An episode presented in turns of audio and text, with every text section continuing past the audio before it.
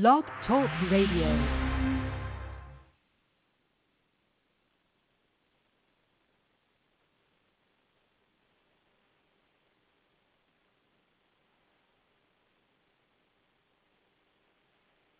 It's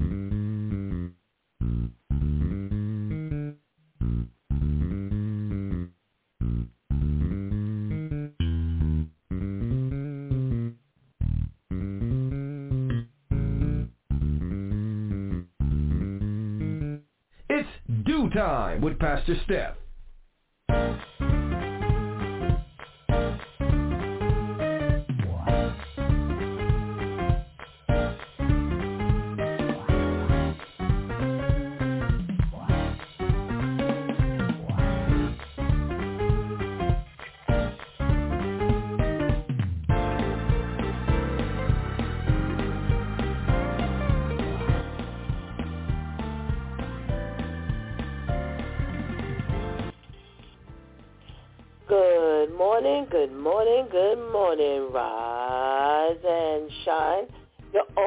The DEW time with Pastor Steph. How are you this morning? That's what I like to hear. That's what I like to hear. For this is the day the Lord has made. Let us rejoice and be glad in it. So, where were you yesterday? Ah, yesterday was Let's Talk About It Tuesday Church Folk Day, and we are still in the midst of the My Two Cents segment as we've been discussing uh, the HBO Max miniseries Love and Death. Now, we're up to episode three. And oh my, oh my, oh my, this story of Candy Montgomery and Alan Gore and their relationship has definitely taken a little turn. Yes.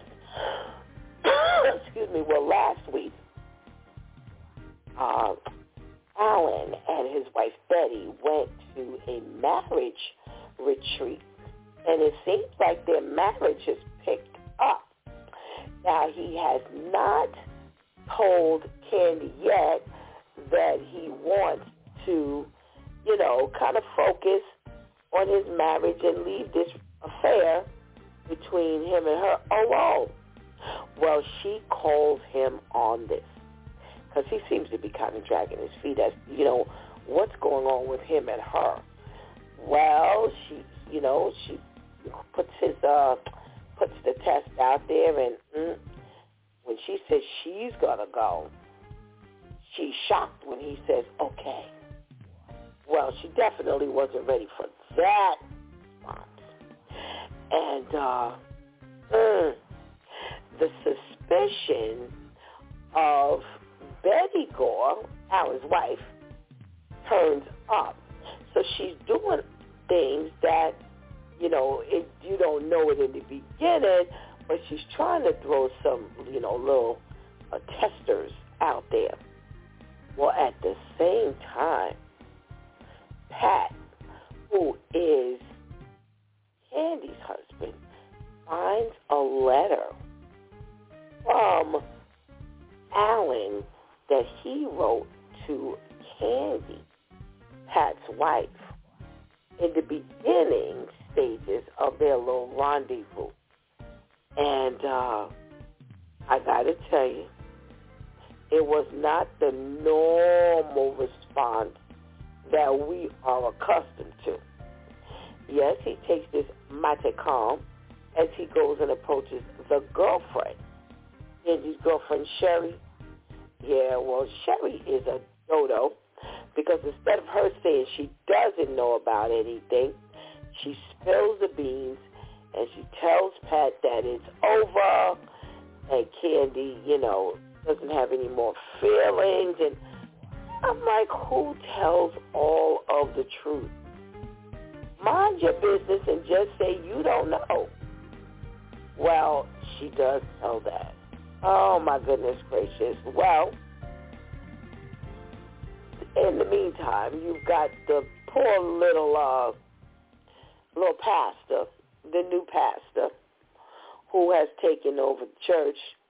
You know, he's all in his feelings because, you know, now that they've erected this huge sanctuary, now they've got to build the church.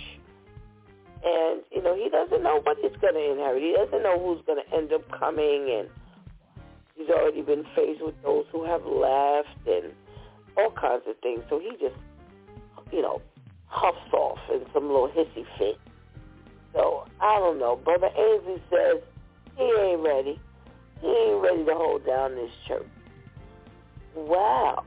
A church for comment or conversation was about, you know, this whole, you know, pastor taking over and the new people are walking off or, you know, giving you, you know, their attitudes and expecting you to kind of go their way and all kinds of things. And, you know, what do, you know, they feel, you know, as a pastor? You know, well, Pastor Charlene and Pastor Jeff, you know, they've been having some experiences in life. Well, they definitely weighed in on that, you know, and, you know, we understand that, you know, the, the, uh, the congregation might give you a hard time, but you definitely, definitely cannot storm off in some hissy fit. You either got to decide to stand your ground and, you know, do what needs to be done or leave. And that conversation, you know, kind of took place. You know, why do people, pastors, accept the behavior of their congregation? You know, or will they stick around and accept the you know, behavior of the congregation or try to straighten them out. You know, um, you think about all the stuff that pastors go through, and it, it ain't no easy feat to deal with, you know, all these different personalities and, you know, Candy actually being very candid with her new pastor and telling him how she's going to lie you know, to get business. And, you know, what what do pastors do when you have congregants who are living like this? Well, you know, you got to try to set them straight, let them know what side of the fence that they really want to be on.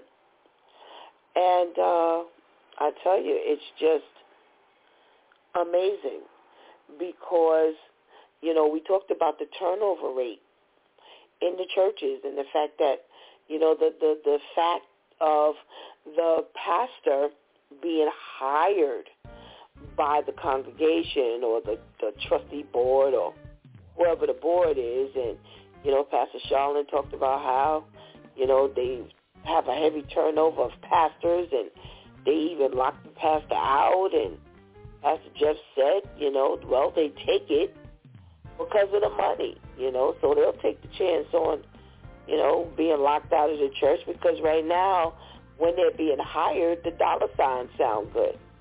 So they're not thinking about, you know, hey, what if this church kind of turns on me? Yeah, it's, it's boy, this church folk business. We don't even talk about the church folk business as much as we talk about, as Pastor Jeff said, the juicy stuff, or let's put it this way. In the episodes, the juicy stuff takes up more time. But boy, oh boy, the the uh, the issues that are going on in the church can sure take up a whole lot of conversation time. You know? I tell you. Wow. I advise you to go back and look at episode three, Stepping Stone, of that HBO Max miniseries, Love and Death. We are really getting a kick out of watching this true story unfold. Now, I'm going to give you the end of what happened yesterday. Wow. Candy goes over to Betty's house to pick up Betty's daughter's swimsuit because she's hanging out with Candy and her daughter. Well, Betty insists that Candy stay and have a seat. And Candy does. And Betty confronts her. You've been dating and seeing and sleeping with or whatever my husband, Alan. And she tells Candy, after Candy initially denies it, but her face gives it away, she leaves the room and comes back with an axe. Yep, Betty then lost her mind, and she is now facing Candy with an axe. She about to do some damage, y'all. Talk about furniture moving. Ooh wee! I can't wait to see what happens in episode four. So join us next week. Join us next week as we uh, continue to watch this story unfold. All right? Wow. Today is Wow Wednesday. And uh, you know what it is over here.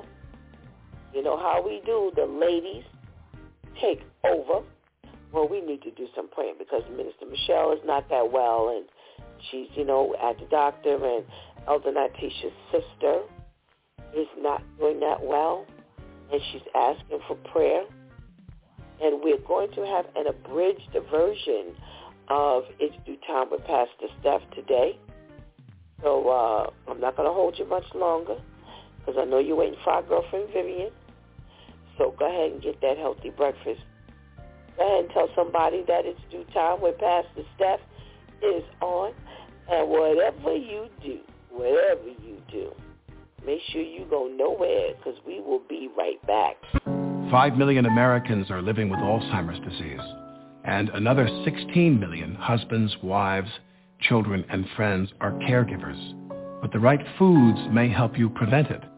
Vegetables, fruits, whole grains, beans, the same foods that fight diabetes and heart disease can also keep your brain strong and memory sharp.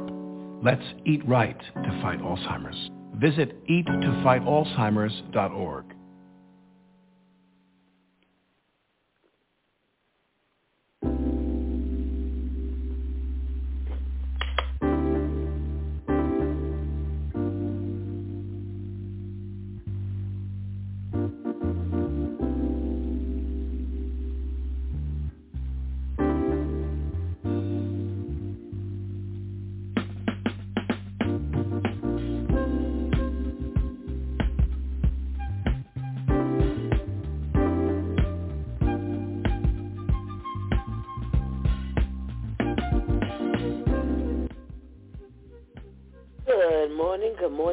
good morning again. Welcome back to It's DEW Time with Pastor Steph. And it is Wow Wednesday. Giving God thanks that we're in the middle of the week. And uh, boy, this week is flying by. Praising God that we're able to be with one another.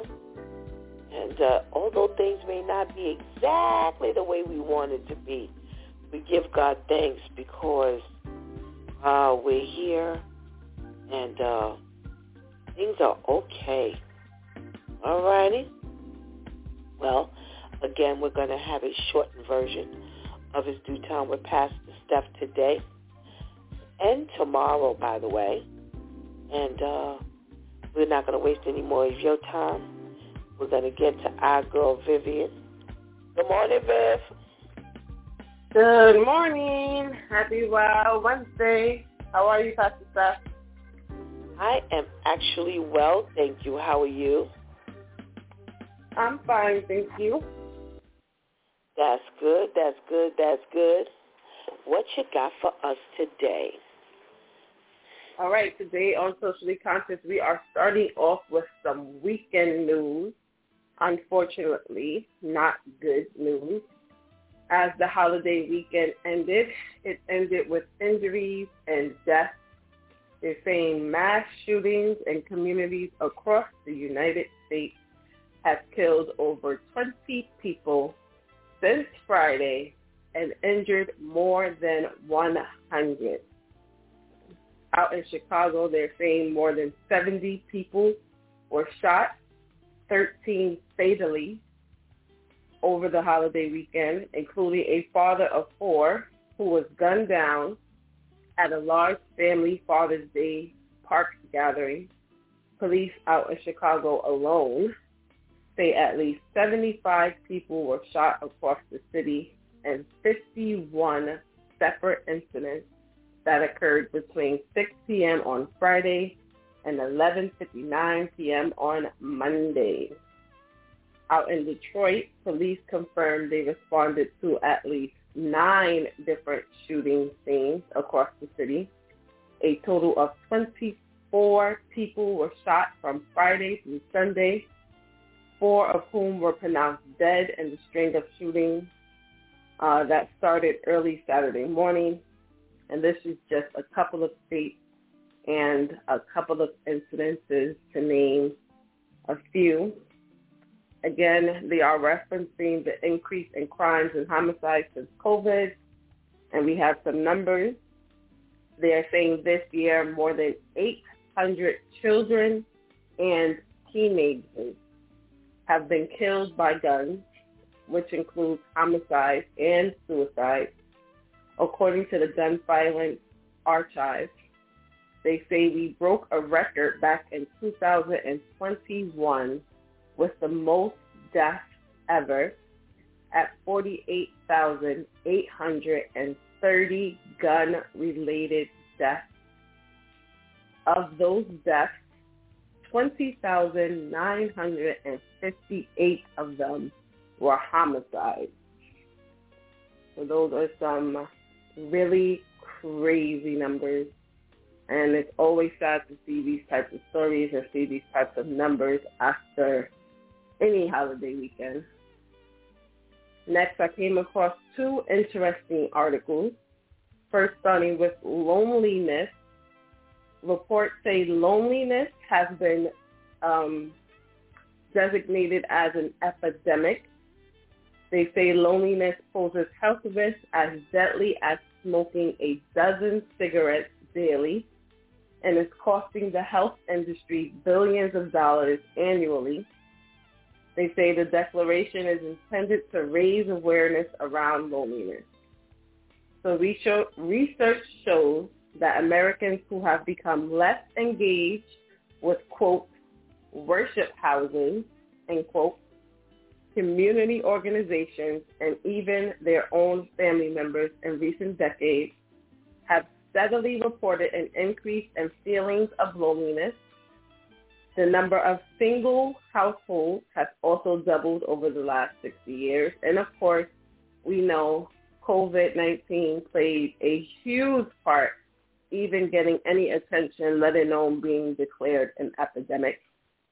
They say loneliness that the loneliness epidemic is hitting young people ages 15 to 24 especially hard.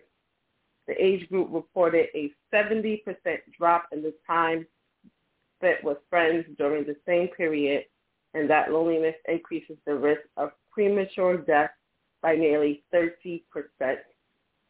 So let's go to our next story before I ask my question. So the next article I came across was on anxiety and depression.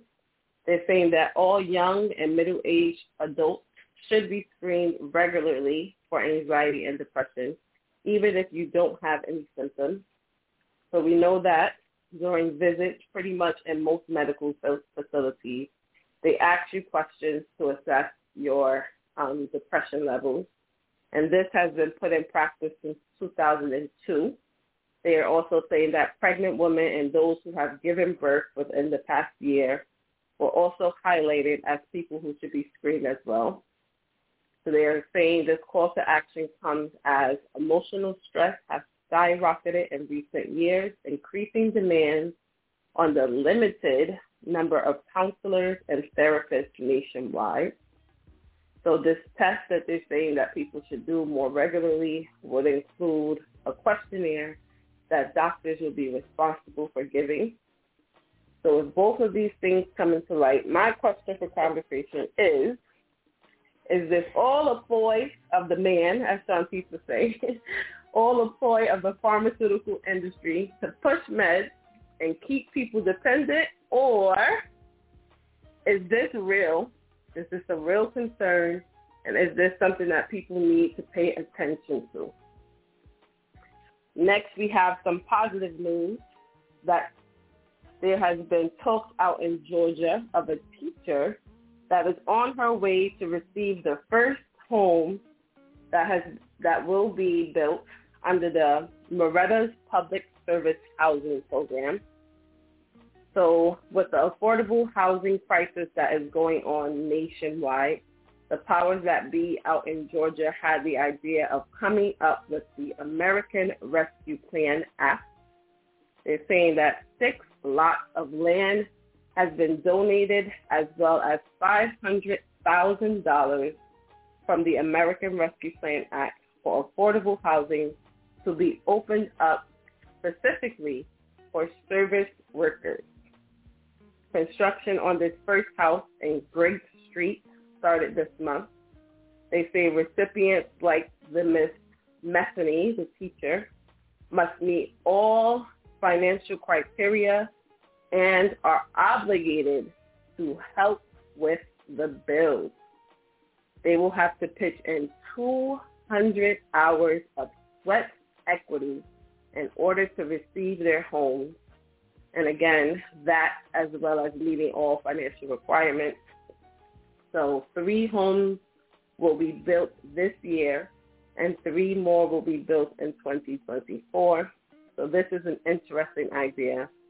And I think that with mandating people to put in work to build their homes, maybe they will take more pride in their homes and in their neighborhoods and they won't end up with project-like conditions with these new homes and communities and hopefully this is an idea that other states will adopt. And now we have our wow story of the week. So a restaurant out in California has been ordered to pay $140,000 in back wages and damages to employees after it hired a fake priest to extract workers' confessions. Now, I'm still trying to wrap my head around this and understand how this even happened. So they're saying that the U.S. Department of Labor said an employee testified that the restaurant owner, who also operates two other locations in Northern California, hired a fake priest to hear confessions during work hours and, quote, get the sins out, end quote, including asking them if they had been late for work, stolen money from the restaurant, or had bad intentions towards their employer. They also threatened to call immigration on employees if they spoke up. They say the managers denied employees overtime pay managers paid themselves bonuses from the employee tip pool. And again, some employees faced adverse immigration consequences if they were found to have been cooperating with any investigations against the restaurant. So Mr. Garboldi, the restaurant owner, and three other restaurant owners and operators are ordered to pay $140,000 in back wages and damages to 35 employees. The restaurant will also have to pay $50,000 in civil penalties. So this isn't the craziest thing I've ever heard. I don't know what is. I don't know much about Catholics, but a confessional at the job is new to me. So I'm assuming he pulled on these people's religious strings and then used their confessions against them. That's crazy. But would you even participate in a confessional at your job? That that that don't make no sense to me. Like I said, I'm still trying to wrap my head around everything, but this is one crazy story. This has been Vivian with Socially Conscious giving you the news that we are following. And remember, if you have any wow stories you would like to submit, please feel free to direct message me on my Facebook. My username there is Vivian BM and come back every Wednesday to find out if your story has been chosen. Thank you as always to our loyal listeners and thank you, Pastor Steph. Thank you, Vivian. Thank you. These are some interesting uh, conversations to be had today. If you can help me, please. I missed some of your information. The teacher in Georgia who's going mm-hmm. to in the building of these, you know, this home or these homes.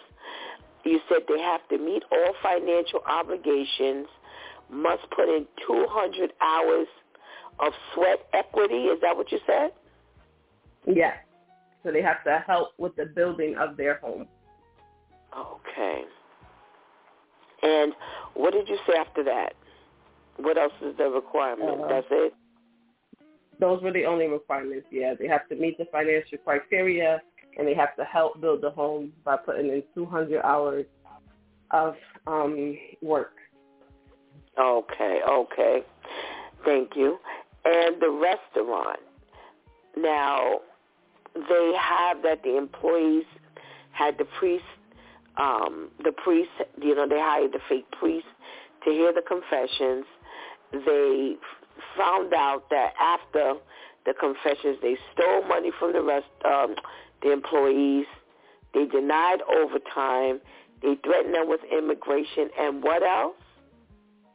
Um, no, during the confessions, they would ask questions like, did you steal money?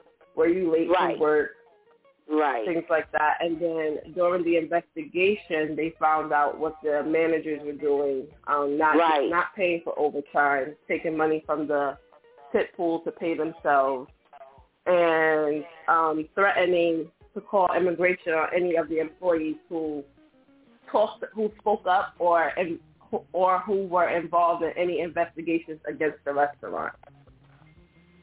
Wow. Okay. All righty. So they. All right. Now, the last part I need, please, is they must pay import, uh, 35 employees.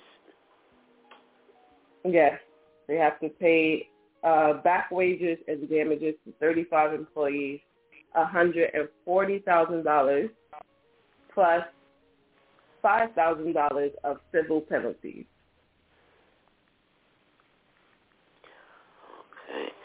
All righty. Thank you so much, Vivian.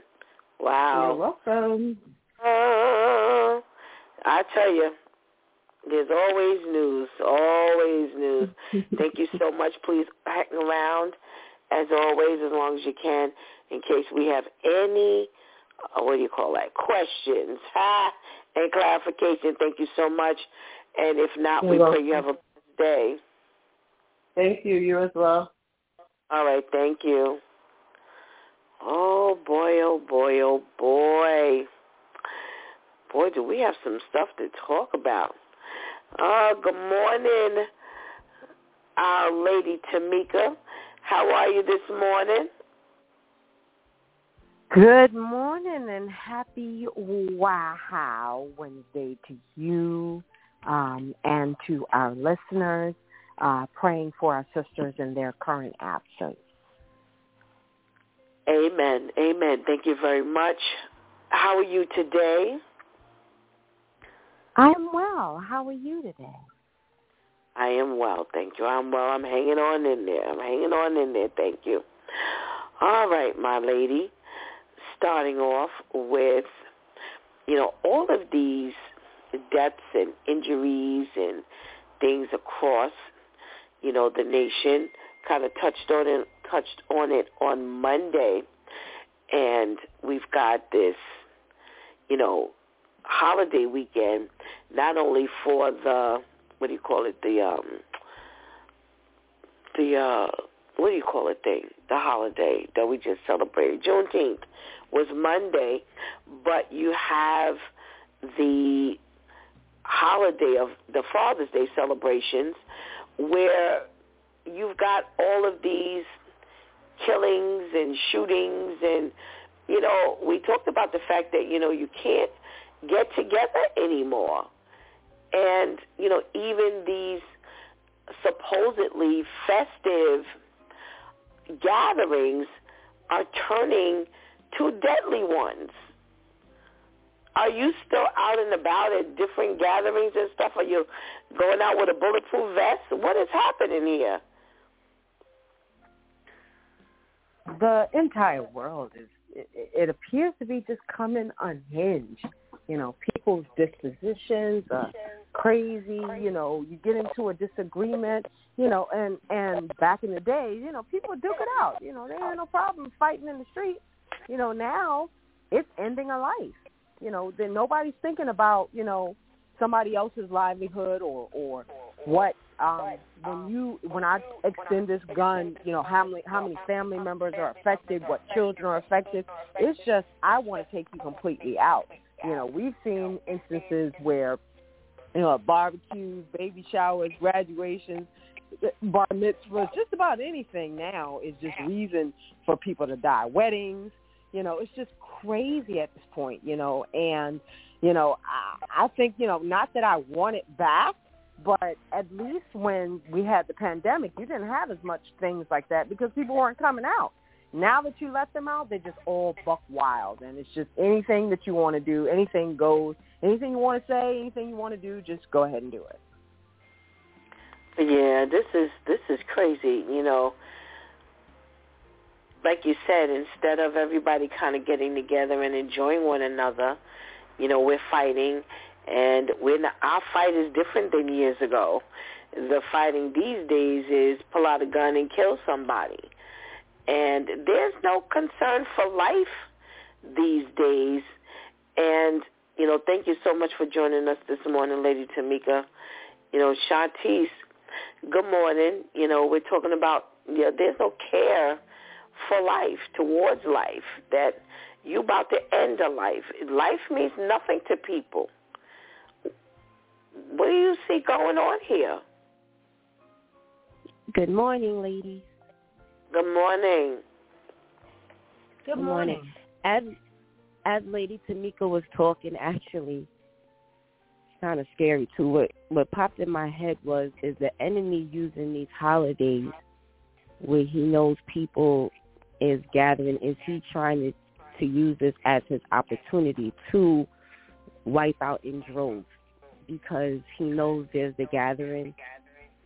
He knows there's going to be the drinking, the smoking of the weed, the hookah, and whatever, even cigarettes, you know, but especially when we're talking about the things that really alter your, your state of mind and your demeanor, so on and so forth. He knows that there's going to be not only um, older people, but babies and children and, you know, everything. And it was crazy because, you know, Monday we didn't go to anyone else's, you know, barbecue or anything, but, you know, me and my niece, we walked. She's so sedity. She had to have Starbucks. Um, and on our way back home from Starbucks, I stopped at the park you know, she kept wanting to go to the park, and I stayed there about 20 minutes with her, and I was like, okay, it's time to go. And I kind of felt a little bad. At the same time, it's it's really sad that unfortunately you have to be so aware and conscious of you know what's going on and even with how people are careless with their children you know everyone is not monitoring how their children are playing with other children and interacting with other children so there could possibly be a conflict there but as she was speaking that that came to mind. Like, is he trying to use this as an opportunity to, okay, I'm not going to just get you and you. I'm to get you and you and the rest of your family and whoever else you call yourself going and hang out with on this day because it just seems like you you can't go anywhere now and just have a real peace of mind and eat a hamburger it's just it always has to be something going on. Absolutely, absolutely. You know, I do believe that that's he's using, you know, because those times because he can take more people out at the same time. Mm-hmm. You know, everything mm-hmm. you read was, you know, groups of people scattering all over the place and you know, groups of people dying and groups of people injured and things like that and you know, as you know, we see there's no concern for quality of life. Nobody cares about the next person or the other group of people that are there. They just start shooting, and how many people are shot mm-hmm. um, and injured. Uh, thank you so much for joining us. Pastor Charlene yeah. is going to join us in our rounds today. And, you know, we're talking about, you know, the, the gatherings and, and how many, you know, people are dying and, and being injured at these gatherings. And in one weekend alone, you know, across Detroit, across Chicago. There were so many um, casualties at one time. And, you know, why do you think people don't care, Pastor Charlene, you know, about, you know, life anymore? They, you know, like uh, Lady Tamika said, years ago, you know, people just fought and let the best man win. You may have walked off with a bloody nose or busted lip. But now it's like we just killing people. You know, good morning. How are you, Pastor Charlene? Good morning. Good morning. How is everyone today? Amen. Amen. We're fine, thank you. You know, why do you good think morning. there's no there's no there's no care for life anymore? We're not fighting. We we just shooting and killing people. How did we get here? Yes, uh, when people just don't have no value of their life anymore, they just it, nobody cares about nobody because they don't care about themselves. You know, and it is sad where that you try to do a gathering, but you never know what's on people's mind, and people are bringing stuff over. You know, when they come to the gathering, to okay, they got their plan. I'm going to get this one, that one. Oh, you know what? Matter of fact, I don't care who it is. You know, I'm just going to get whoever goes and that's it. But the people don't have the value of their life anymore. And it's so sad because it's all about themselves and how I'm feeling. So everybody is walking with feelings, you know, and not walking walking with the love no more, you know, caring about your neighbors. Because back in the day, that was one of the biggest things that we did. We were all get together as you know and gather together and go to aunt so and so big mama so and so house you know for everybody to come there. That was the safe place. But it's not like that anymore. It's not like that. No. Because there is no more big mamas you know. There's nobody that's teaching you know, or showing how to love one another, regardless if we family or not. Because remember, back in the day, it was a whole village. You know, you right. were able to go from table to table, you know, go to whoever's house. So it's not like that anymore. And it's sad. No, no, no. And I, I agree with you. People don't care about their own life. So they don't value anybody else's life. And thus we have all the you know all of the murders. I also agree that we don't have a safe place to gather anymore because, like you said, you know there are no more big mamas. You know everybody. You know you you would value the opinion of the elder. You know you would be afraid. You know uh, of of threatening or talking in a certain manner around you know older people and I saw an episode of not episode. So we looked at a movie the other day, Grandma's House, and there was a scene where, you know, the the uh, a young man was living in her house. Three of his thuggish friends, who he used to hang out with, you know, approached him, and she stepped in, and they just pulled the gun right up in her face. It just didn't even matter. And it wasn't until, you know, she challenged them, you know, as she spoke about God and the power of, you know, of, of God and she didn't care, you know, what happened with her life. If they were going to shoot her, then shoot her. But, you know, it just it, years ago people wouldn't do anything like that. They wouldn't even consider doing anything like that. Well, also grandmas also held their themselves at a higher, you know, respect level also. So we don't even have that anymore, like you said, Pastor Charlotte. So now you you go up in the club, you can't tell who grandma is versus you know anyone else, and they partying with their kids. So you know this is how we lose the quality of life, and everybody's life is is equal. So since I don't care about mine, I don't care about yours either. Boom. Well, speaking of you know the frame of mind, you know Vivian brought two very interesting um, issues up, and loneliness was the first one, and you know it, it's been designated as an epidemic now, and it's equivalent. They say to smoking a dozen cigarettes. They're trying to, oh, I'm sorry, raise awareness, and you know, they're saying that people are less engaged. Now, check this out. So now people used to go out all the time. Now we don't go out as much because look at what we just got finished talking. We just got finished talking about. But now they're saying that people are less engaged. You know, in church, they don't go to community events any, anymore. They don't go to. They don't spend time with family. Well, look at why.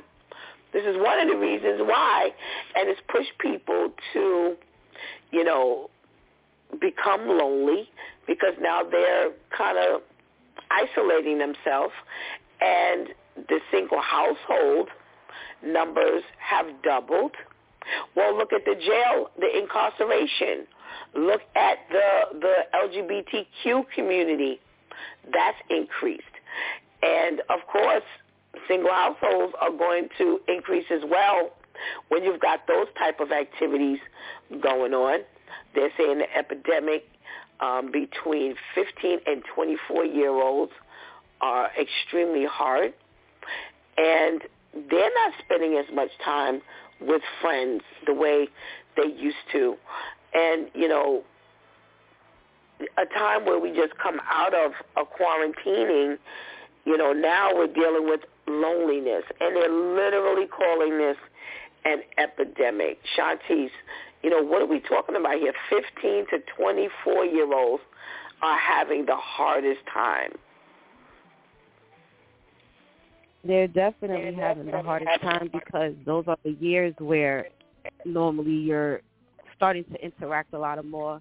You really start to learn how to interact. Um, you know, these those are the years 13 to 24, those are the years where you learn, you know, who you can talk to, who you can't talk to. Stop talking too much if you're not talking enough. You know, who you're hanging around, if that's who's really for you.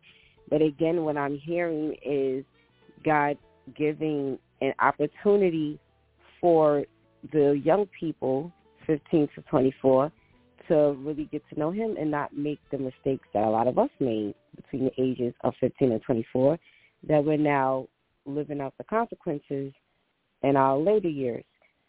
So it's yeah, it feels lonely, um, but it's less opportunity for them to get into certain things because yes, we know that we have to deal with our own minds, our own flesh, our own crazy thoughts. Uh, but a lot of what we do a lot of the times is because we're interacting with people who feed our own personal craziness, our own personal thoughts. And you know, when the enemy tries to influence us, he doesn't really need you to be around other people to you know, to try to influence you, but it's heightened when he can get you to be around other people, places and things that he knows he can play with to try to influence, but you already show him he can have access to when it's just you and him. So it's yeah, it's lonely at times, but this is definitely definitely a time where God is like, okay, use this time to be selective, you know, about who you're with. Because again, if God really wanted to shut everything down, like you said, Pastor said, we just came out of quarantine. So but to be very selective, you know, so if it's time if God is saying still stay in the house more, okay, but you shouldn't be inviting these type of people to fellowship with, to hang around, you know, whether it's in your house or, you know, this whole thing about, especially the young people going to other people's houses and spending the night at other people, people's homes and so on and so forth. So like the enemy is trying to use opportunity with us being around other people. God is trying to use this opportunity to kind of keep everyone isolated for a certain amount of time during a day or a week so that he can feed into everyone and teach everyone how to be around other people. That's what I'm hearing. All righty, all righty. Very interesting. Very interesting. Pastor Charlene, you know, we're talking about loneliness, and they're saying that this is an epidemic now, and people are not engaging in church anymore or as much in, in community organizations and events anymore as much. Uh, family as much. They're not interacting with family. And 15 to 24 year olds, excuse me, are getting it the hardest, are feeling it the hardest. And why do you think this is going on? Um, can you hear static on your end through my phone? Because all I'm hearing is static. I heard you say my name. I got this new phone, so I need y'all to help me with it. well, I'm unfortunately I'm, I'm not I'm not getting any static. Uh, you're coming through loud and clear. But did okay. you hear anything I said? I'm hearing pieces of what you're saying. What I'm going to do as you go to the to Lady Tamika, I'm going to shut my phone off and reboost it, and hopefully I get. I I don't even know if you can hear me, but I'm hearing a whole bunch of static. All right, go ahead. Go okay, ahead. I'm going to come and back. Thank you. All right, Lady Tamika, you know, why do you think, you know, this is going on, especially with our 15 to 24-year-olds? I think it's a combination of things. Um, the cohesiveness of the family dynamics has broken down. Um, family members get into these disagreements and you're not talking to Aunt Sally Sue and, you know, uh, you know, Uncle Rufus, you're not talking to them, but they help keep the structure of the family together. You know, they were the ones that when the family reunion transpired, you know, you you came, you know, people came from near and far. So you decided that, you know, I'm not talking to them, you know, and and that also means that when the family gathers together, you're not coming you know. So who is, we often talk about the village that's there to raise the children. So now that you've disconnected yourself or for whatever reason you you guys are not talking, now you don't have the structure that you have. You have, you know, somebody out in the street or a neighbor or or, you know, a friend that may be wayward that is now raising your children. The other thing, you know, Big Mama um prayed for your children. You know, you you think that just coming to the gathering was just one thing. You just going to eat and barbecue. No, there was a cohesiveness. There was a hey, you know, how is little Johnny doing in school? How is Sally? You know, you know, I remember back in the day they would hand, you know, you a twenty dollar bill or they give you an envelope and then when you get home they tell you not to open it until you get home. You get home and you have enough money to pay bills, you know.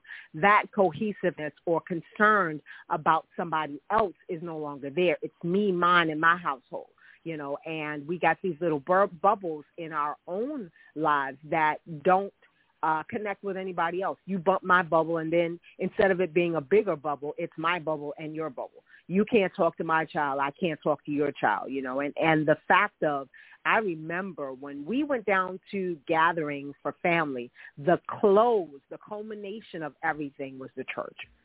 You know, so even if you didn't go to church when you were home, oh, you better respect it when you get there.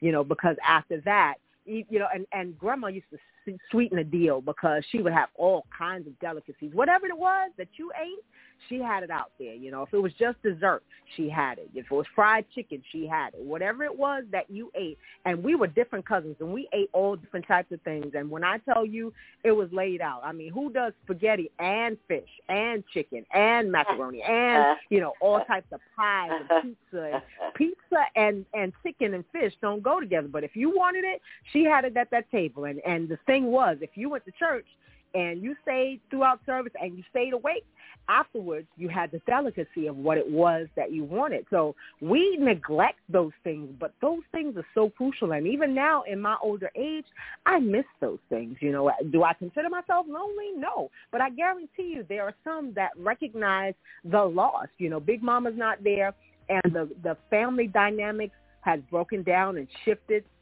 and unfortunately, the only time we reach out to one another is during a funeral, every now and then a wedding, possibly a baby mm-hmm. shower, maybe a birthday celebration. We don't even send cards anymore. You know, you send a, a quick text, happy birthday. I would really like for you to call me. I'd like to hear your voice. I want to know what's going on.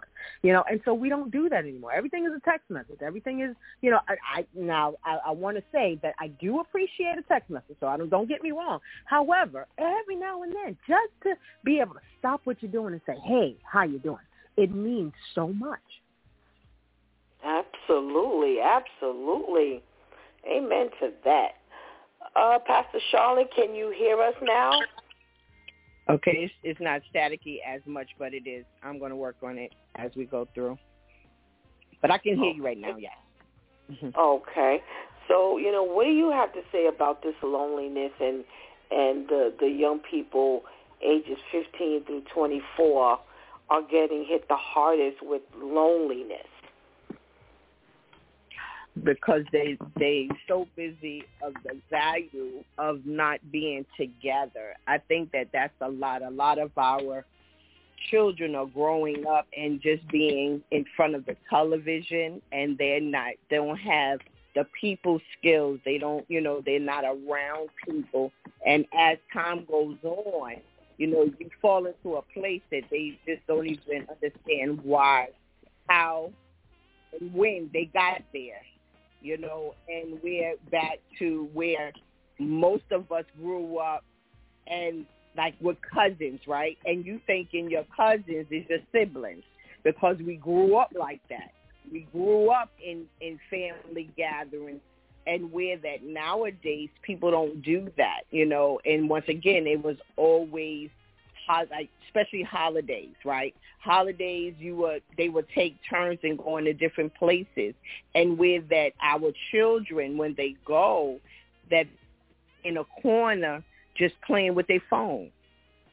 So it's like, come on over here. You know, we didn't have well, we didn't have phones back then, right?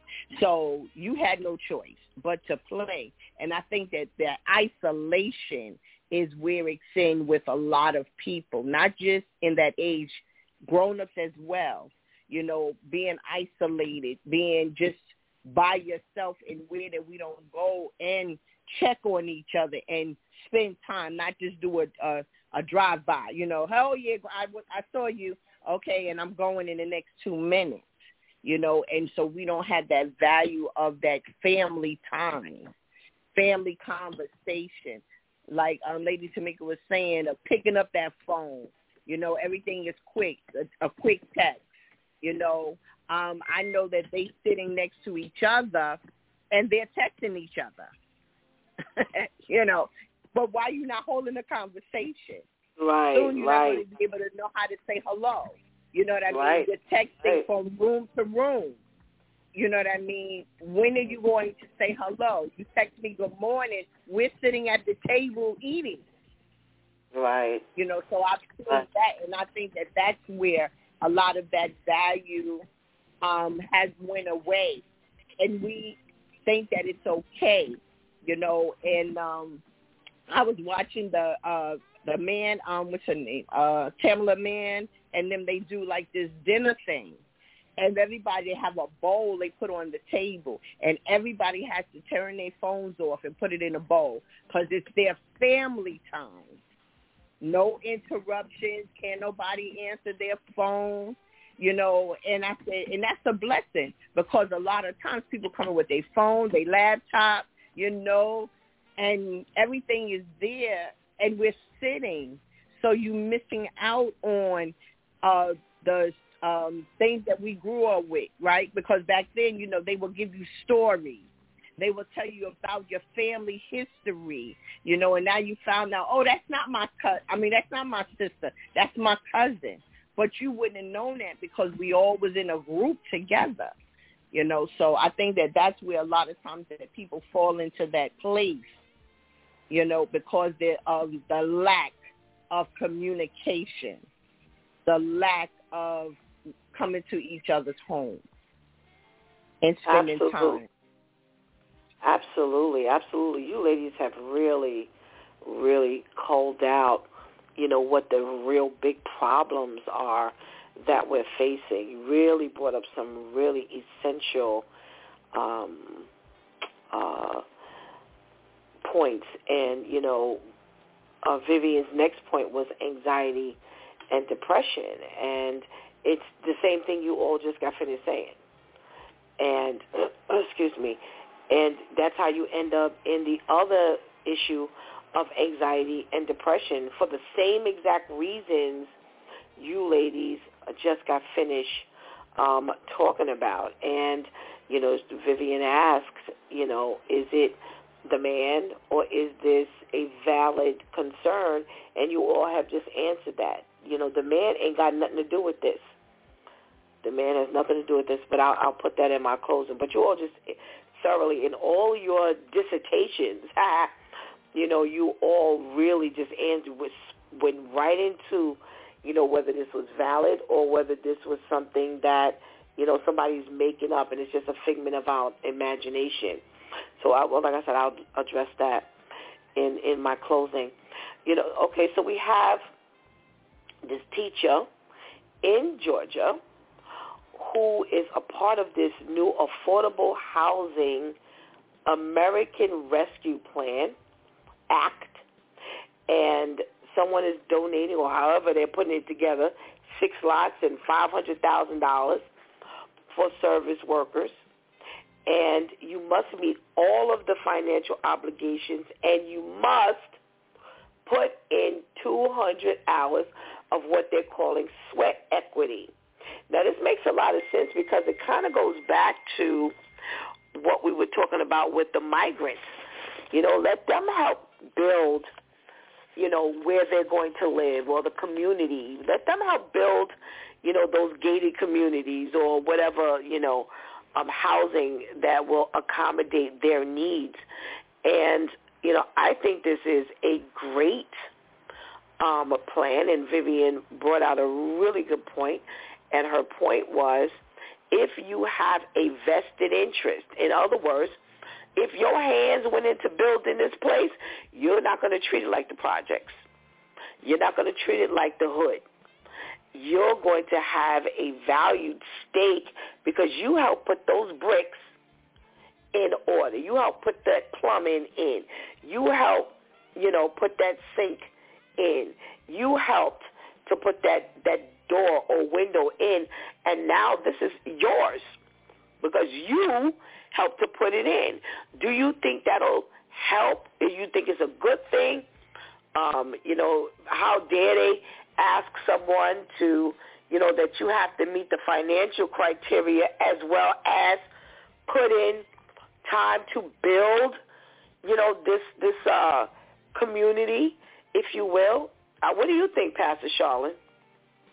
Absolutely. Absolutely. Um, I think that then they will know the value of keeping not only where you live at in your community, but even within yourself. You can walk around being proud that I did that. I helped build that. Even if I put three blocks on it or I, you know, or I held up um, when somebody else was nailing, or you know, I've always said, um, even going back because we always got to go back. Even going back, remember in the um in the projects because you know I came from there too. Back in the projects where that they used to have um security, but they didn't call it that. I forgot what they called it. something watch. Right, and the right, people right, in the building, right? The people in the building yep. made Had their little sure. jackets on. Yep. Right. yep. Remember that? Yep. Yes. And they walked. Uh, they walked on every floor. They knew who kid was who. They knew who lived in the building, who didn't. You know, so they took a lot of pride into taking care of the building. you know, and people who there was always um I remember they used to take turns on the floor and were mop not in their apartment but the you know in on that floor. They would make sure there's no garbage you know that goes back to that. And so that being said i think that it will. And then not only that be a process of that then even if you take care of your building and you take care of your area right? Because they even had the ones not only in the building but walk the the um walk all the way around the block as well. Make sure the grounds was clean.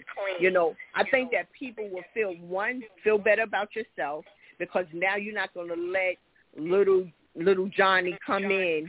You know what I mean, and tear up the place because now we're going to all approach your mama. Right. So I right. think that it's a great idea because it'll get you involved. Not only that, they have, you know, like over here where I'm at now, a lot of things have changed. They have the children who want to that live here.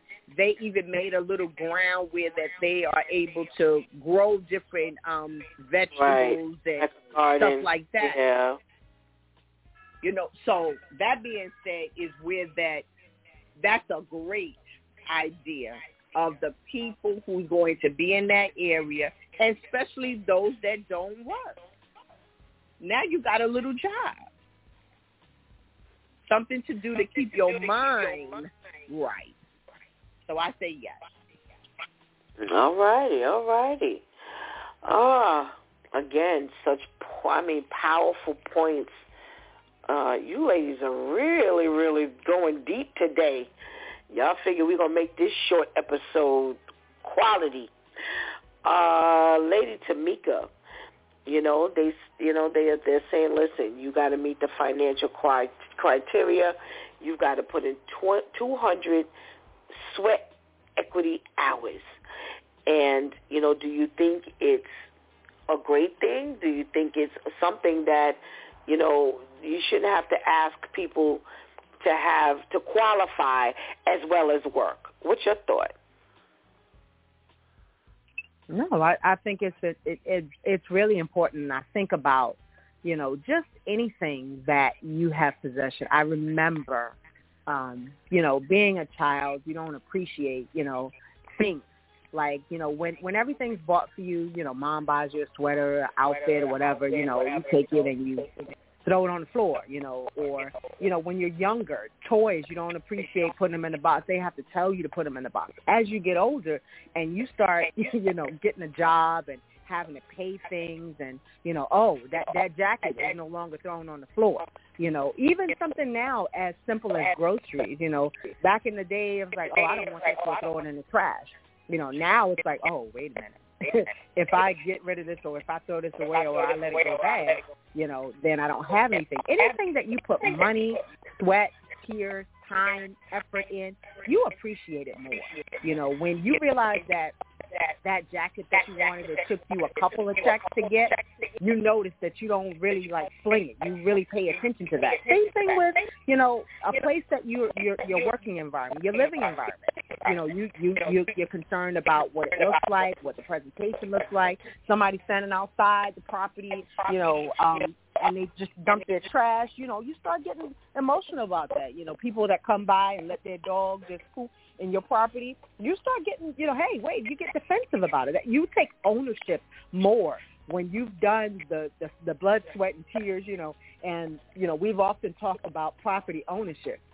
When you own that thing, you know, and it's got your name in it, name on it, you make it makes a difference you know, and you do everything that you possibly can to maintain that. Even something as simple as, oh, you see that brick right there? Look like a little smudge you know, I broke my nail there, or you know, there's a little blood smudge there from where I work, you know, or or the cement on that particular side is a little crooked. You know, I I did that. You know, you you have a little bit more pride. You shine brighter when you say, oh, I had a part, I had a hand in that, and so it makes a difference. Everything that's done to the property now, you you have a vital impact. You know, if they say they're going to do something, you know, something strange, like I'll give you a prime example. I live in an apartment uh, in in Virginia, and they were talking about putting tiki torches outside, and they also were talking about buying palm trees. Now, anybody that knows the the, the weather in Virginia, a palm tree can't survive because it's never hot enough. We have cold, cold winters, and a palm tree wouldn't wouldn't survive. You know, and so because I was a part of that, I started inquiring, hey, what, what do we need tiki torches? That, that might be cute, but it's not helping anything. A palm tree automatically is going to die, you know, and there was a couple of people that, you know, fought it, and they said, oh, well, it'll look cute. Well, within three three years, the palm tree literally, it, it imploded on itself and it died.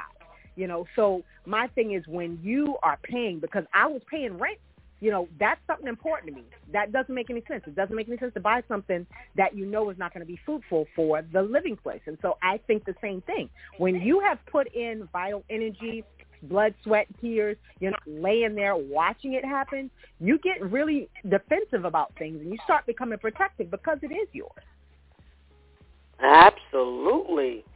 Absolutely.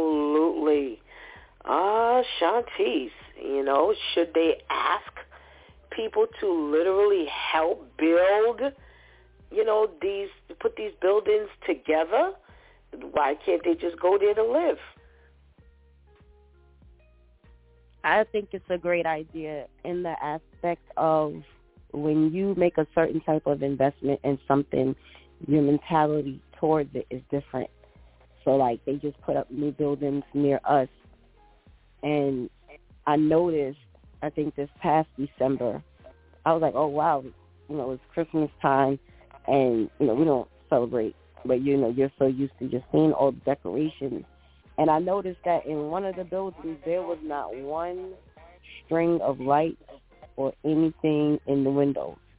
And these are some tall buildings that they're putting in. One of the buildings, there's a Chipotle on the ground level. And then all the apartments are built on top and it was like, yeah, it's probably one of the rules.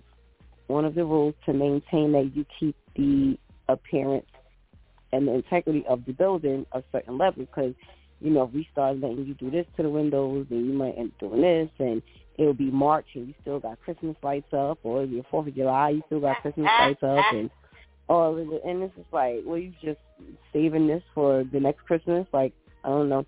But it definitely put your mind in a different mindset. And unfortunately, even if you can afford to be in these buildings, you know, and I do understand that a lot of the property owners, a lot of the times, you know, the rent can be based on, you know, how they're trying to wean out certain types of people. Very understandable. Unfortunately, even with those who can't afford it, there's still some of them still slip through the cracks and they're ignorant and you know, they'll leave bottles by the elevator and, you know, all, all this so on and so forth. So it'll definitely help to change how you view it because it's like if I had to come here and build and nail this to that and paint this and that or plaster or cement so and so, you ain't trying to mess it up. You know, you even if you're if they said, okay, so you're in charge of maintenance you know, or you're on the maintenance committee and you have to now mop or wax the lobby floors.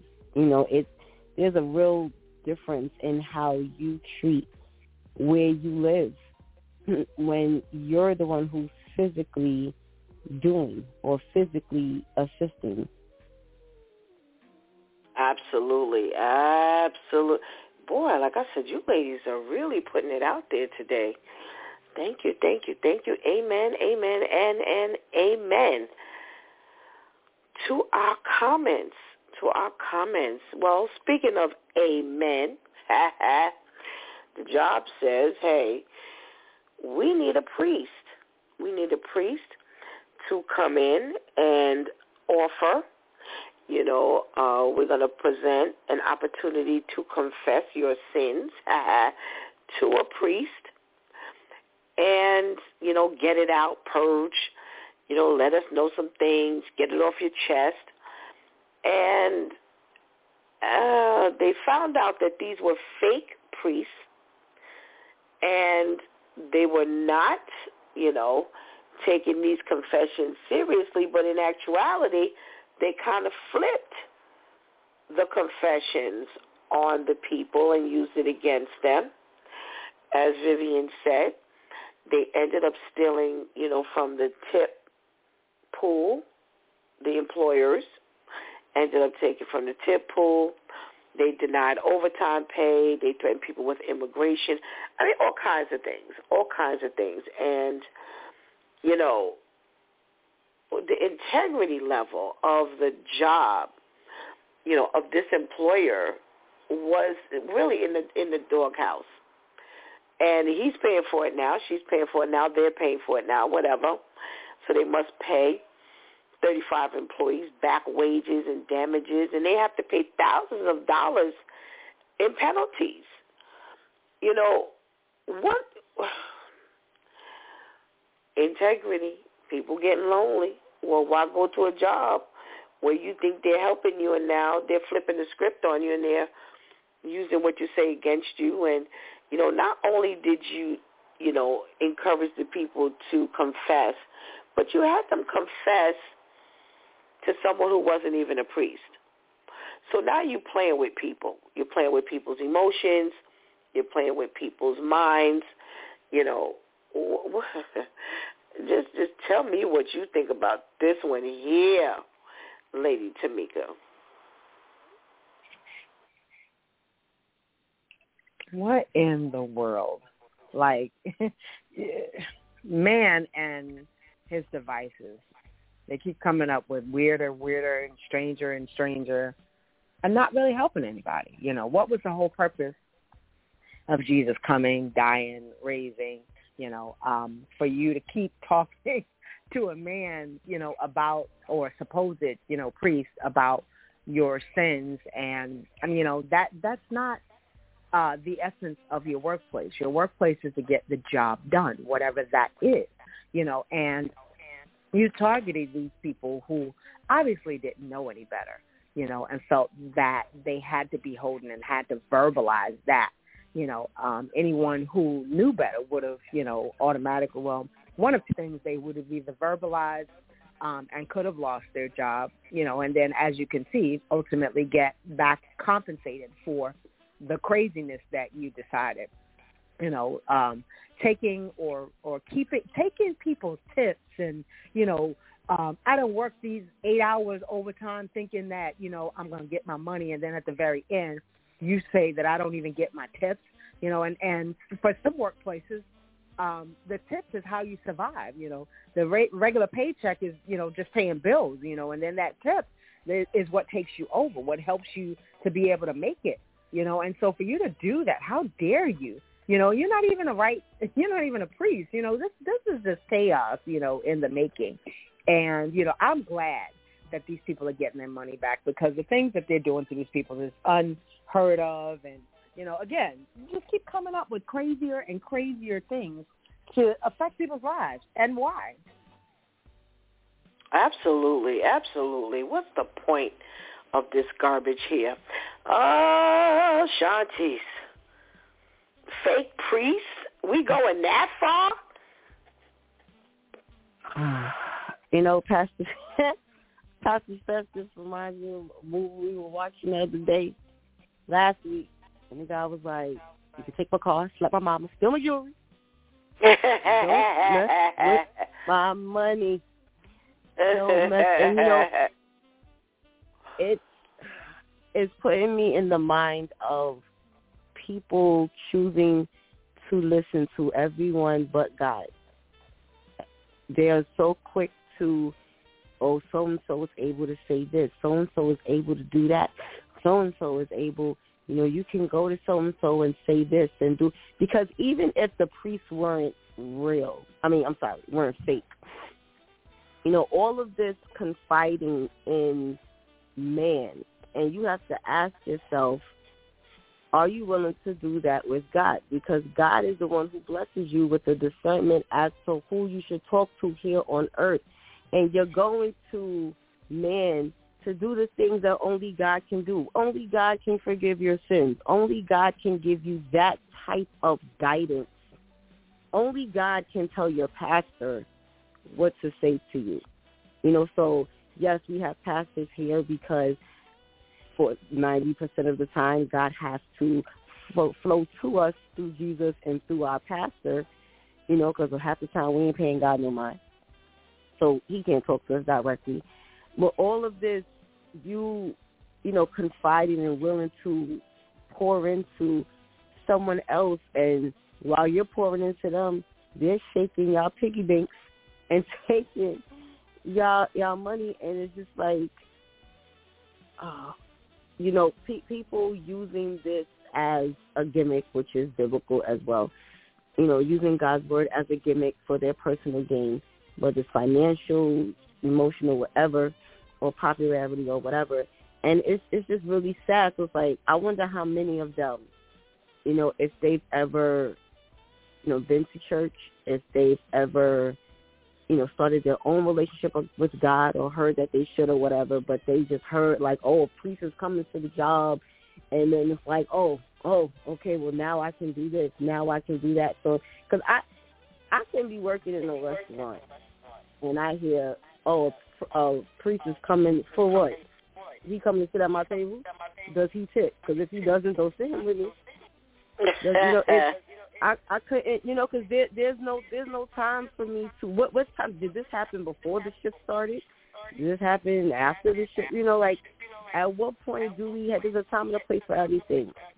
You know, so now they're trying to be like the hospitals and, and the jails where you have like the church part of the facility, and now you're here. It's it's just so it, that that didn't even sound right. I'm I'm trying to put myself in the position of being an employee and hearing that a priest is coming here. For, okay, so what's the the point? And I'm sitting here to do what, and then to find out that they're just robbing us. Oh my goodness. Yep, all the beans spilled out the bag when you tried to dupe the people. Now you're exposed. Pastor Charlene, you know, you were at your job and you heard a, a priest was coming in there and, you know, some people you play on their emotions and unfortunately because of that people fall right on into you know i don't go to church so this is my chance to you know get involved you know if i if i you know confess then you know i'm going to be absolved of of you know any sins and so forth and so on. You know, what do you think about these employers not only putting a, a priest in the place to, to for the restaurant workers to confess, but they were fake. They weren't even real. Well, when we just seeking for anything to make us feel good, we fall for all kinds of things. Right. So confess to one another. That means that we are able to talk to one another where that they put uh, someone with a title. See, a lot of times people look at the title that came. They'll say pastor, they'll say evangelist. Oh, I can go talk to them instead of knowing who this person really is. But the only person that's going to help you with any situation is Jesus. He's the only one that you need to confide in and being able to help you in whatever situation that you have. When we pour out to people, people will take that and use it against you. in more ways than one, right? So my first thought was, who family member was this where they get this money and they get their Oh goodness gracious! Okay, so that was my thought at, at first, you know, um, because for me to say yes, you can come in, you're going to give me something. because mm-hmm. everybody is not there for the same reason. So you already know that the people are looking for love, support, um, someone to talk to, you know, so you're taking all of these things and using it. So money is always involved. So now that it blew up, because how did it blow up? Because somebody got mad from the from the one that you thought you can trust. It got leaked mm-hmm. out to somebody. Because that's the only way that you'll find out. So you mm-hmm. didn't give me that hundred dollars. You gave me ten dollars. Well, guess what? I'm telling. It's just that's what enough tips to go around. Right. You know, and now where do you leave the people at? So now it's always a reason why people don't want to try to have the relationship with Jesus for themselves. Because this goes into that hurt place now. You hurt me. So mm-hmm. now every priest I see, I'm hurt. Every pastor I see, I'm hurt. So that's where all of that starts to build because I trust you. Right? And then it goes into where that even in relationships, you know, where someone came up against you. Now it's hard for me to trust women. Now it's hard for me to trust men. Because you put all of your eggs in one man I remember my grandma used to say, Don't put all your eggs in one basket, baby. Mm-hmm. but we get to that place, you know, and where that I'm trusting you. How can you do this to me? And not knowing the word for yourself, not knowing to have that relationship because you know what? Come on, you got a problem. Come on, come on over here and talk to so um Rabbi so and so, Pastor so and so. You know, so there we take it and we put everything over there and looking at the people of their title instead of knowing that they just fleshly as we are. As. And that's Absolutely. mm. Absolutely. You know, well, you know, I, I I really thought about the same thing you just touched on, Pastor Charlene, as well as the other ladies.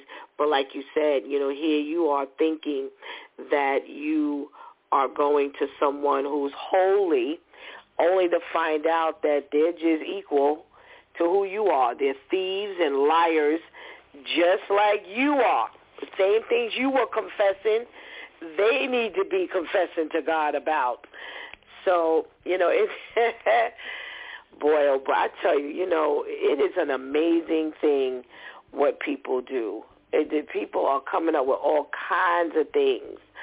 Ladies, you've done a phenomenal job, really, in my opinion, digging very deep into these situations that we've uh, talked about today. Uh, Vivian hit the nail on the head with a lot of stuff in in these few um in these few uh articles that she brought to us today and we give God thanks for um your contribution um today and we are about to pray uh we're going to lift up um again for those of you who did not you know hear um you know Elder Nitisha her sister has taken really really ill um, and she's asking for prayer. And our minister Michelle, um, she's recovering, but she had a doctor's appointment today. So we definitely want to lift up um, them as well as this loneliness and anxiety and depression issue,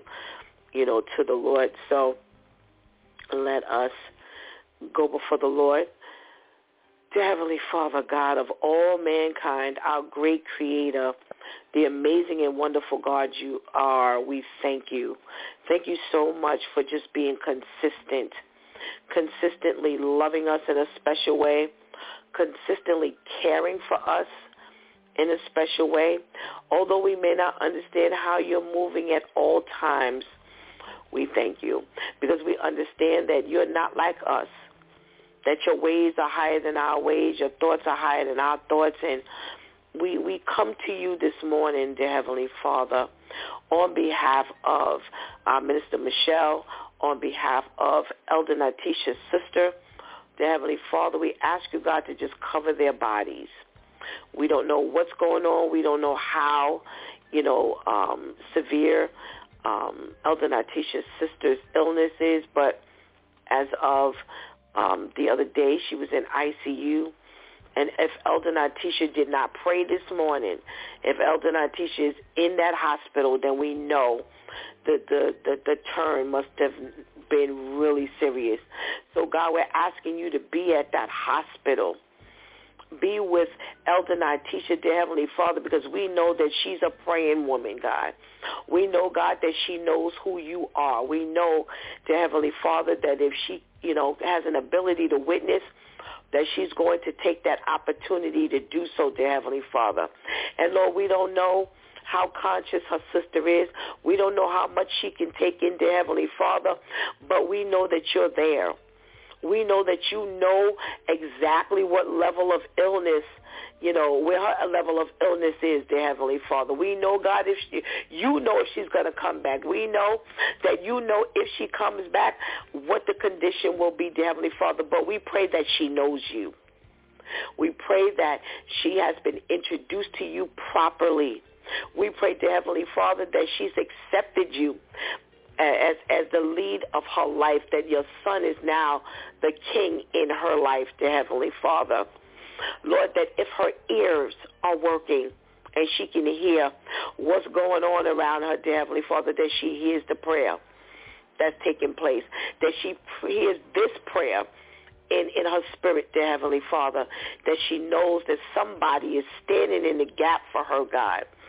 Lord, we're asking you to just continue to help Minister Michelle and, and, and her body to get back into, you know, a, a better state, a more perfected state, dear Heavenly Father. We pray that her doctor's appointment, God, is, is, is productive, will help her understand exactly what she's need, what she needs to do.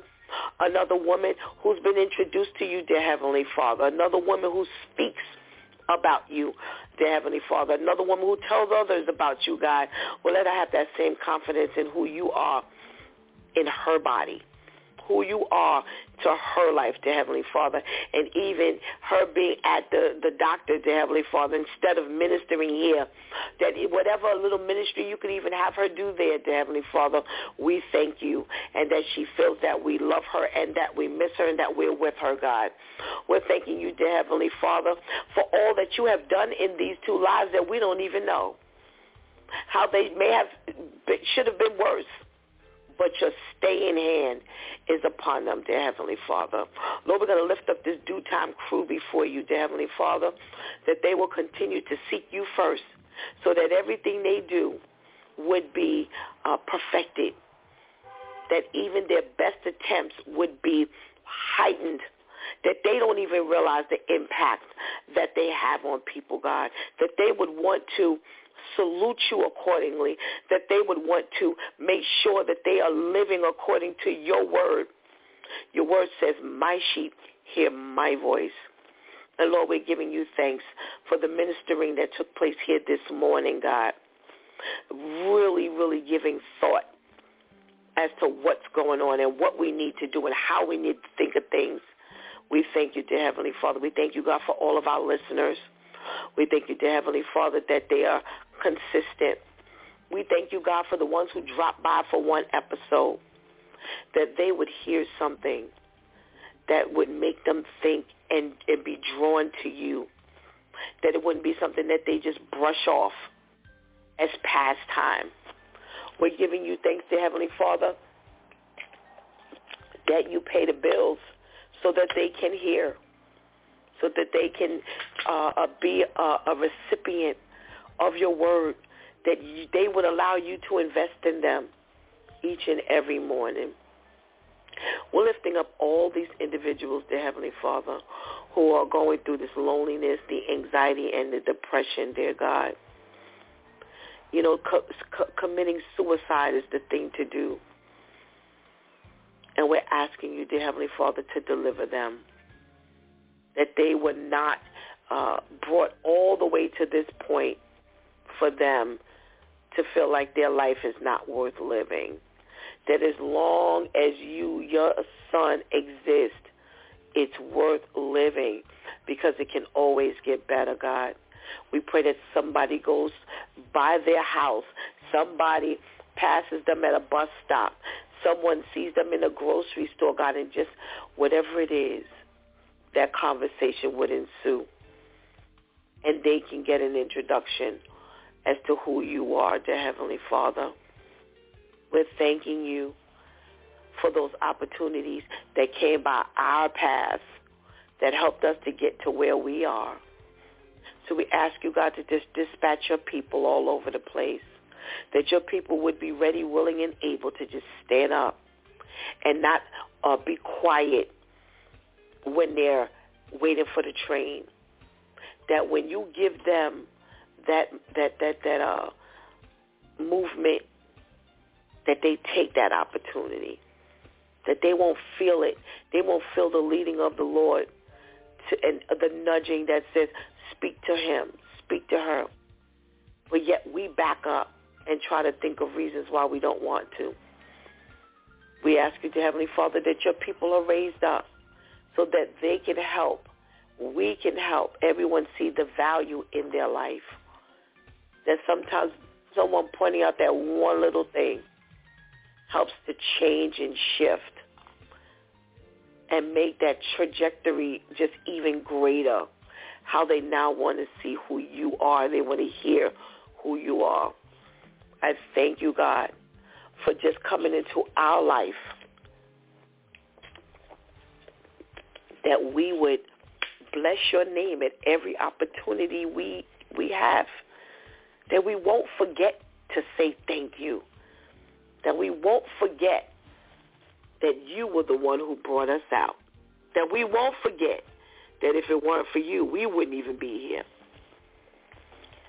We thank you, God, for the things that you do that we have no concept of. In the precious name of Jesus, we give you the glory and the honor. So rightly do your name. In the name of Jesus, amen. Mm, so I'm listening to the ladies talk about this loneliness and how we're not connecting anymore the way we used to and, and times are not the way they were and we're not gathering the way they were. And you know Vivian's article says that you know people are not connecting with the church and family the way they used to and um different organizations and and you know community things. And I really see how that is absolutely true. Between especially between the ages of 15 and 24 they're being hit hardest well. One of the reasons why they're being hit hardest is because they they're in the grind they're on their grind however you know, they want they they're worried about the money. They want to make money. You have the 15 year olds who want to make money. They don't think about going to school. They don't think about their education. They don't really think about their future. They want money. They need money right now, right now, right now. And as I was listening, it just made me think about some things that you know we had when we were growing up. Like you know, like the lady said, you know, we we didn't have phones. We learned to get along and we learned to spend time and we were taught to spend time. We were taught that family time was valuable. And, you know, I want to publicly say something. You know, my daughter, my youngest daughter, got into a car accident and she shattered her knee. And she had she was upstate, upstate, away from this home. Well, I told her to reach out. You all hear me talk about Auntie Pam and Auntie Brenda. And, you know, as she called them, from what I understand, while she was on the phone, you know, there was another phone call being made to to family. Well, listen, you know, Tamaja's up here. She's at this particular hospital, blah, blah, blah. And before Tamaja knew it, family was sitting in the hospital. And I, I publicly you know, I, this has been one absolutely crazy week, so I have not had the chance. It's my intent to call, but you know, while I have the breath right now, I want to say thank you because this is exactly what the ladies were talking about today. Family is not family anymore. Family values are not family values anymore. And we're talking about the 15 to 24 years old. Well, that's where she is. She's 24. And still, these are her great aunts. This is these are not even aunts.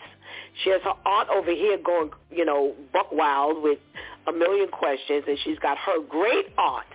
So that shows what the ladies were saying about your your your ancestors, your history, you know, ancestors who are no longer here, your family is no longer here, taught the great aunts about family, and now the great aunts taught me about family, and I taught my girls about family, but even without me doing anything, great aunts are still in movement. They're still functioning the way they always have. It's it was never great auntie Brenda. It was always auntie Brenda, auntie Pam.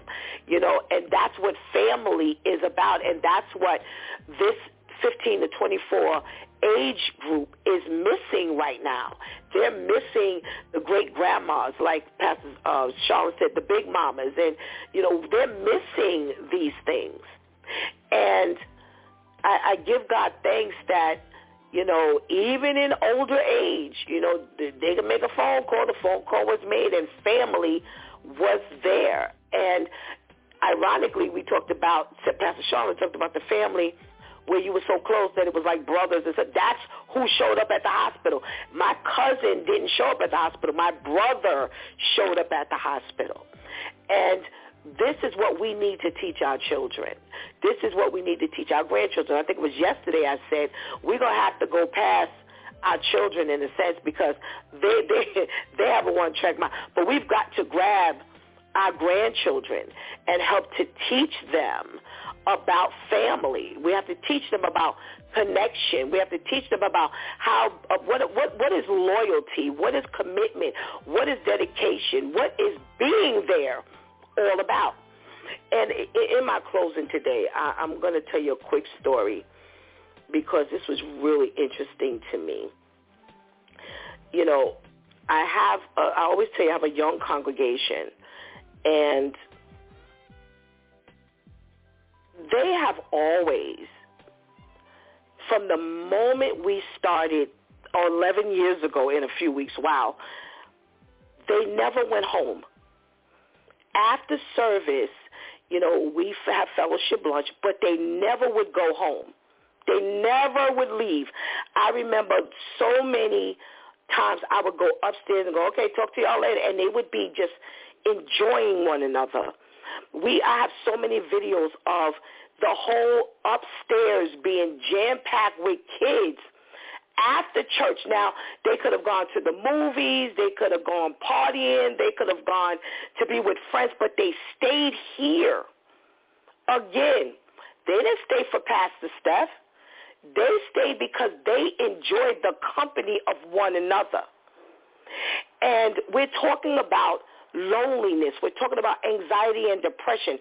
This is what we're talking about. And the other, you know, for the past few weeks, it's been really, really interesting because when I'm at the church and, you know, I'm saying, okay, see y'all later, and I'm hugging everybody, and, you know, I got to go back home because, you know, got to do whatever. You know, they're looking around. They're like, whoa, you, you're not going back to the house? And they're, oh, you know, oh, yeah, I'm going back to the house. And they come back here on their own. I don't invite them. I don't say, you know, every once in a while I'll say, all right, can we come together? Can we, you know, can y'all come back to the house? Can we do this? Can we need to do this? We need to do it. But they come back here on their own and we'll look at movies together. Um, well, Kenny and I are normally sleeping, but we look at, you know, they'll look at movies together. Um, we're chatting. There's been opportunities where we could talk to the children as a group where we're all kind of in a council session. This is what the article said, that church is not church anymore. Well, church is supposed to operate in a much uh, more expanded. Church needs to be expanded now.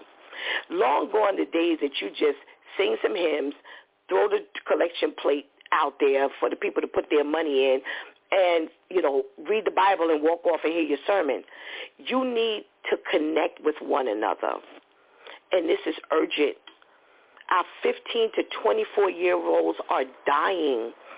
And I always say to y'all, death, physical death sometimes would be a blessing opposed to walking around in prison, opposed to being a part of the walking dead 15 to 24. I want you to go back and remember when you were 15 and 24. That was a prime time you spent with your friends and having a good time and enjoying and, you know, y'all went out. And even when we go out here, we go out together.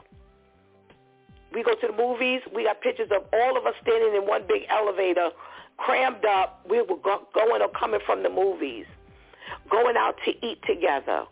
And I have to tell you that it's sad because I've actually had some new people come in, see this dynamic, and they don't like it. They think it's weird.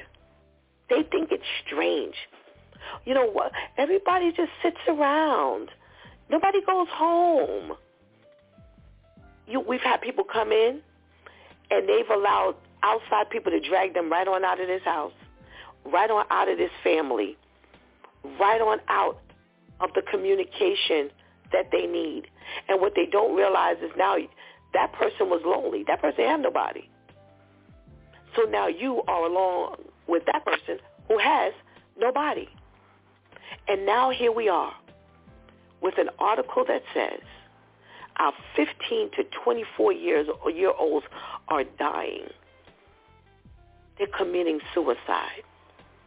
But if the church were to expand more, if the people who you're supposed to be bringing into the church, if you would help them see how urgent it is that we share time together, something that you have enjoyed for decades, or something that you may not have had before you got into that environment. You don't want to drag them, let them drag you out. You want to bring them in. That that that I don't care how many areas Vivian said that the 15 to 24 year olds did not engage in the church and the family are the two things that make the difference in your life. Church and family which what which most times can be combined.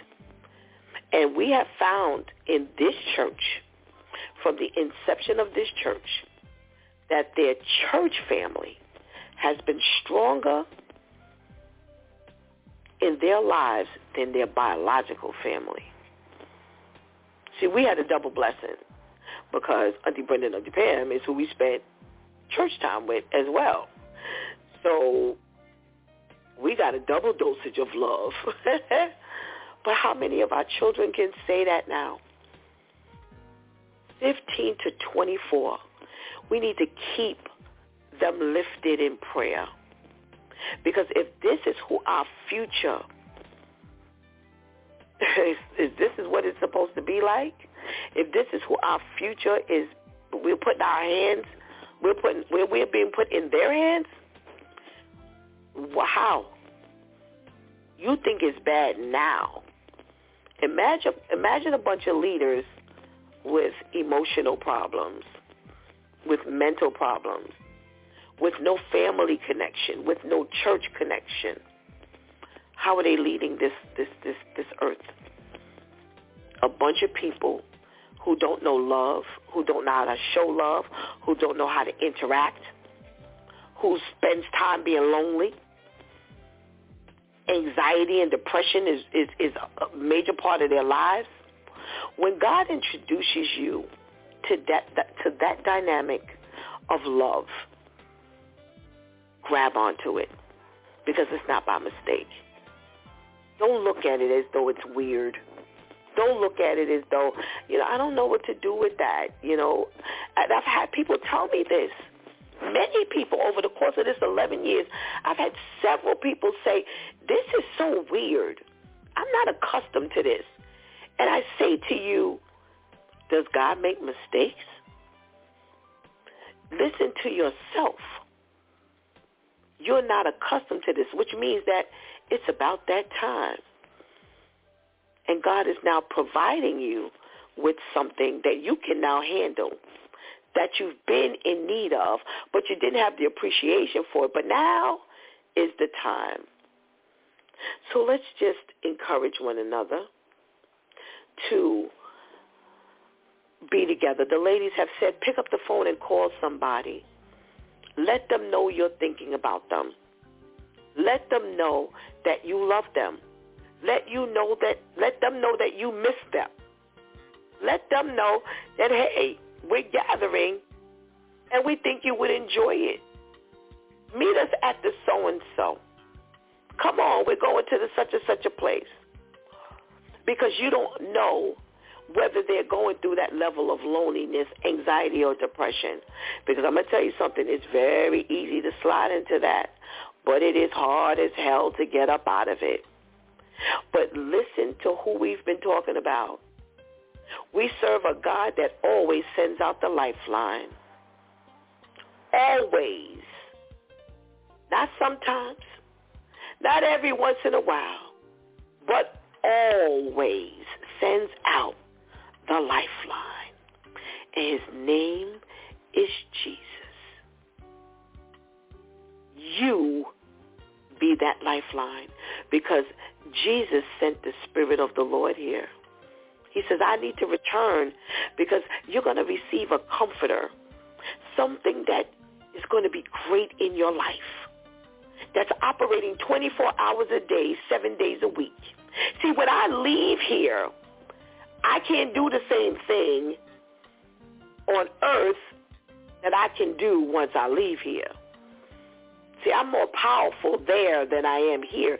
Because remember, as I'm operating as a man, if I can't put my hand on you, see, I, I can't be here as a man and help somebody in China the same way as though I can help you who I'm standing here looking in front of. But I'm going to send back something that's great.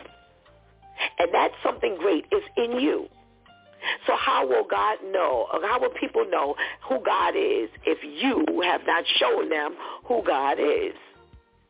You don't suffer with loneliness and anxiety and depression to the point where you are on the brink of committing suicide. We're praying that you don't. Well, if you're listening to it DEW time with Pastor Steph every day, there's no way in the world you could. Because by the time everybody gets finished ministering to you, when you hang up that phone, when you disconnect that device, you should be rejuvenated to go throughout the entire day. God says that everybody who listens to this broadcast will be healed.